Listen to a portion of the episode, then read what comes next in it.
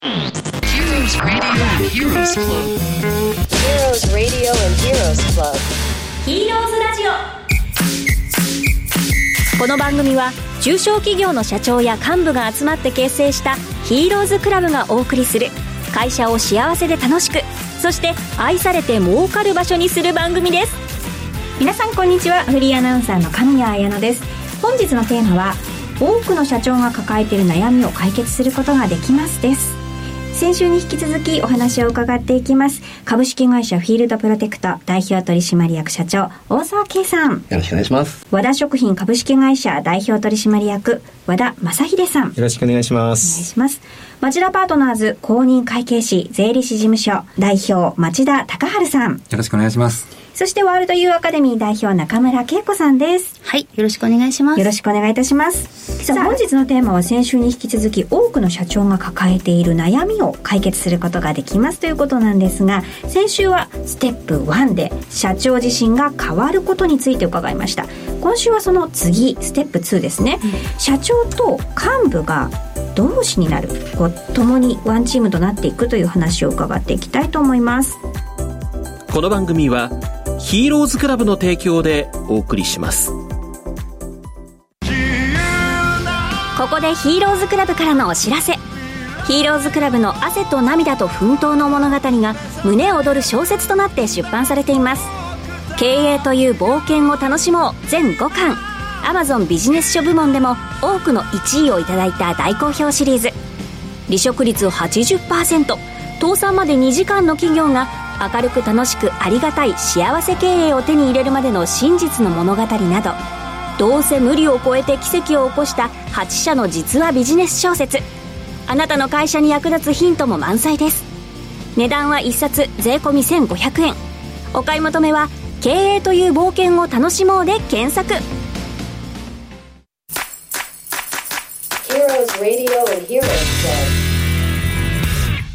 まずは恵子さんに伺いたいんですが、社長と幹部が同志になるために登山研修があるんですよね。はい。これはどういうものなんでしょう？あのね、会社の中にいるとどうしてもこう社長と部下っていう関係性があってこうだから友達というか仲間のようになかなか話すことができないんですよね、スーツも全部脱いでみんなで一緒に山に入って目指す方向性が一緒で同じようにこうなんか苦労して山登りをしていくとだんだんこうクラブ活動じゃないんだけど、本音で語り合えるような仲間になっていくっていうかそういう空間をすごく大事にしてるんですよね、だからなんか象徴でもない部下でもない人間として同じなんか仲間なんだっていう環境を一緒にやりながら自分たちが今後どう生きていきたいかみたいなことを語れるようなそういう空間をずっと作ってきてるみたいな感じですかね。皆さんは実際にどんな体験をされたんでしょうか？はい、僕はあの幹部と初めて参加したのが屋久島のモッチョム岳の登山だったんですけど体力に自信がある体育会系の人間だったので、まあ、こういうのってとにかく誰よりも早く誰よりも楽々と いち早く頂上に行くっていうのがもう最高だと思ってたんですけど どういうわけかその時にあの2ヶ月前にですねキレス腱を切ってしまってですね、まあ、その病み上がりで参加したんです。で足も曲がらないし左足には反対の足には負担もかかるし、まあ、それでなんとか頂上まで行ったんですけど下りの時にもうもう耐えきれなくなってもうどんどんどんどん遅れていったんですよね。でその時に、まあ、仲間の経営者の山ちゃんと、あと幹部のホッシーがですね僕に付き添って一緒に降りてくれたんです。でなんかいろんな冗談言ったり励ましたりとかってやってもらってる時にあ俺ってなんかこんな風にその社員と寄り添ってその一緒にゴールを目指したりそういうことってしてこなかったなっていうところに気がついたら、なんかもうとにかく涙が出てきちゃって、いやだからもう早くゴールに行くことが正しいと思ってたのが、もう誰とどんな道のりを歩むかっていうところの方が大事だってことにその時に初めて気がついたっていうところですかね。いいお話ですね。恵子さんあの過去の登山研修でこう印象に残ってるようなことってありますか？なんかこうチームで登っていくんですけれどもそのチームの中でなんかこうみんなは体力があって余裕でまだ登れるなってことがあるんだけどやっぱりもう本当にもう体力の限界で登れないっていう方がいた時にこうどうしようかってなるんですよね、その時に本当は自分は登頂したいんですよ。でも目の前の仲間がもうこれ以上登れないと思った時にみんなで寄り添って降りてきて途中でみんなでこう集まって話をしたことがあったんだけど登れなかった人はあの自分が登れなくてみんなに迷惑かけたと思うけどと一緒に入れてよかったってすごいみんなフィードバックしてで達成できなかった人もこんなに仲間と付き添う一緒に寄り添うことができたって言ってすごい感動してみんなでこう号泣したチームがあったんですよね。何よりも大切なことっていうのはなんか仲間と一緒にあらゆることに挑戦しながら学び成長していく、この中人生の経験っていうのがみんなのこう力になっていくんじゃないかなと思いますね。和田さんはどんな経験されたんですか？あの部下が体力がないんですけど、はい。あのモッチョム岳っていうところに一緒に登ろうとしててですね体力ない部下をですね気遣ったりとか声をかけたりとかって登りながらですねやっぱり一歩一歩山に登っていくことによって必ずえー達成できるとか、あのやっぱり一歩一歩始めないと進めないということだったりとかあとはその声をかけることによってし普段仕事で指示命令ばっかしてるのが、はい。なんか仲間としてこう迎え入れて登山は登ったら降りてこなきゃいけないので、そこまで登山ということで一緒になって体験できたってことがなんかより親密な関係になってですね、あのーなんかその彼の普段見ない笑顔だったりとかそのリアクションだとか見た時にですね本当にこうやって違うところで学ぶってことはあの人生の勉強になるなと思いました。はい。ね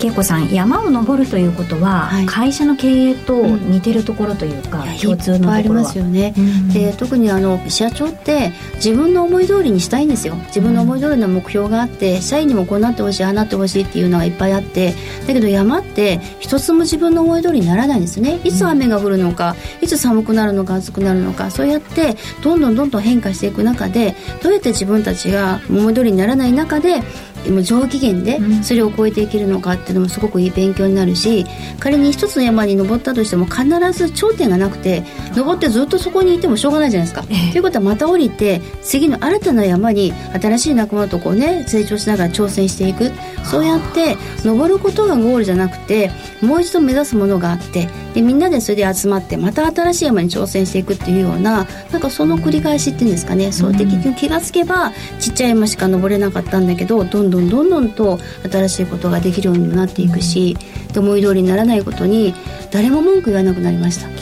町田さんはどんな体験をされたんですか？私が一番印象に残ってるのはカナダのカナディアンロッキーの山に、ま経営者中心であの登らせていただいたことが、まあ、あるんですけれどももう本当にこう手つかずのもう大自然、もうなもう本当に大自然の中にポポツンとってわけじゃないですけど人がこう、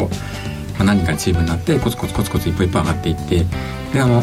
こう頂上に立った瞬間にバーッとこう景色が広がっていってもう 3000m3500m 級の山々がぐわーっともう永遠に連なってる、生かされてるというかこの地球の中でいるこの人生まあ長くて100年だと思うんですけど100年ぐらいのこの人生をどうやってこの命を使っていくかっていうスケールであの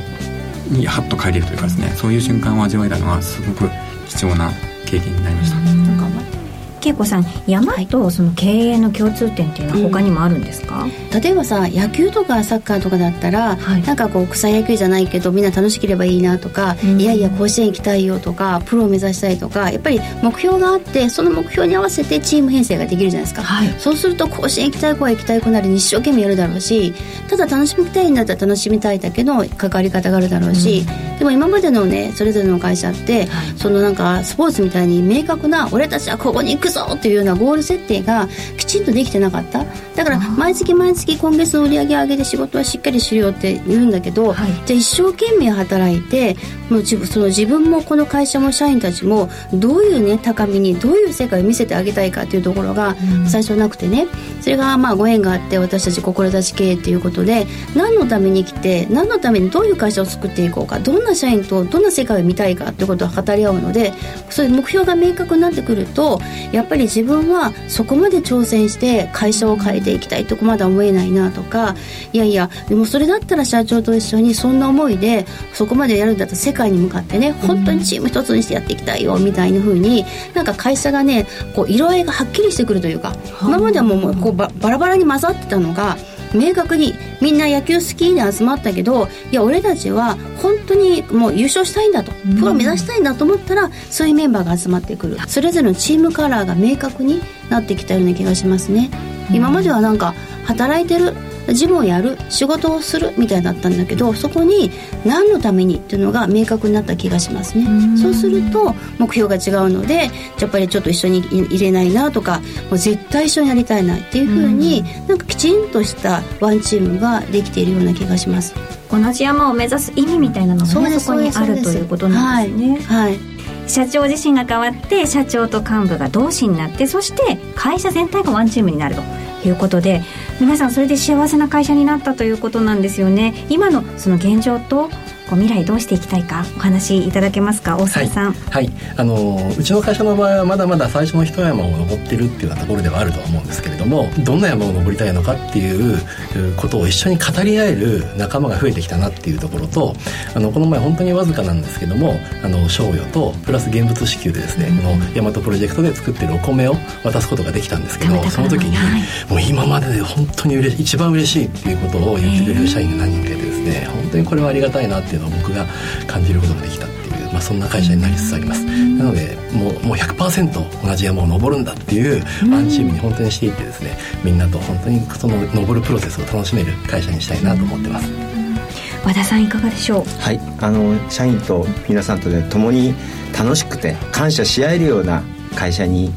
少しずつなってきましたそれとやはりこれからですね自分の会社だけではなくてやっぱり世のため人のためにやっぱり大和プロジェクトも通してですねお役に立ちながらですね本当に三方よし四方よしの活動をこれからもチームでしていきたいというふうに願ってます。はいありがとうございます。ありがとうございます。町田さんいかがでしょう？本当に大好きな仲間と一緒に仕事して本当に大好きなお客様のためにどうしたらお役に立てるかっていうことにだけになんか力を注ぐというかそういう本当仕事の仕方ができているので本当にありがたいなと。この流れをどんどん進めていきながら、はい、あの幸せを広げていきたいなと思います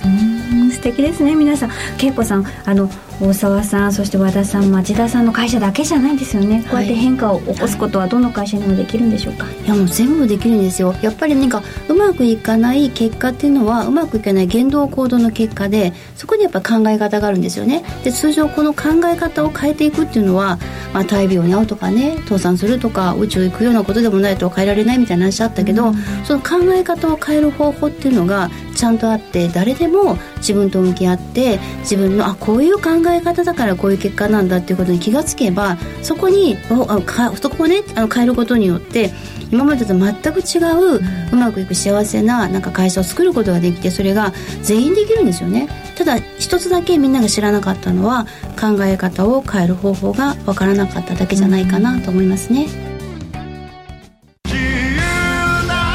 ここでヒーローズクラブからのお知らせ。ヒーローズクラブの汗と涙と奮闘の物語が胸躍る小説となって出版されています。経営という冒険を楽しもう全5巻。Amazon ビジネス書部門でも多くの1位をいただいた大好評シリーズ。離職率80%倒産まで2時間の企業が明るく楽しくありがたい幸せ経営を手に入れるまでの真実の物語など。どうせ無理を超えて奇跡を起こした8社の実話ビジネス小説。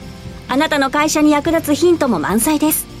値段は1冊税込1500円。お買い求めは「経営という冒険を楽しもう」で検索。Heroes Radio and Heroes Club 本当にあの皆さん目がねキラキラ輝いていらっしゃいますもんね。本当にいい社でも幸せな会社がねこれから増えていくといいなと思います。本日は皆様ありがとうございました。ありがとうございました。それではまた来週のこの時間にお会いしましょう。この番組はヒーローズクラブの提供でお送りしました。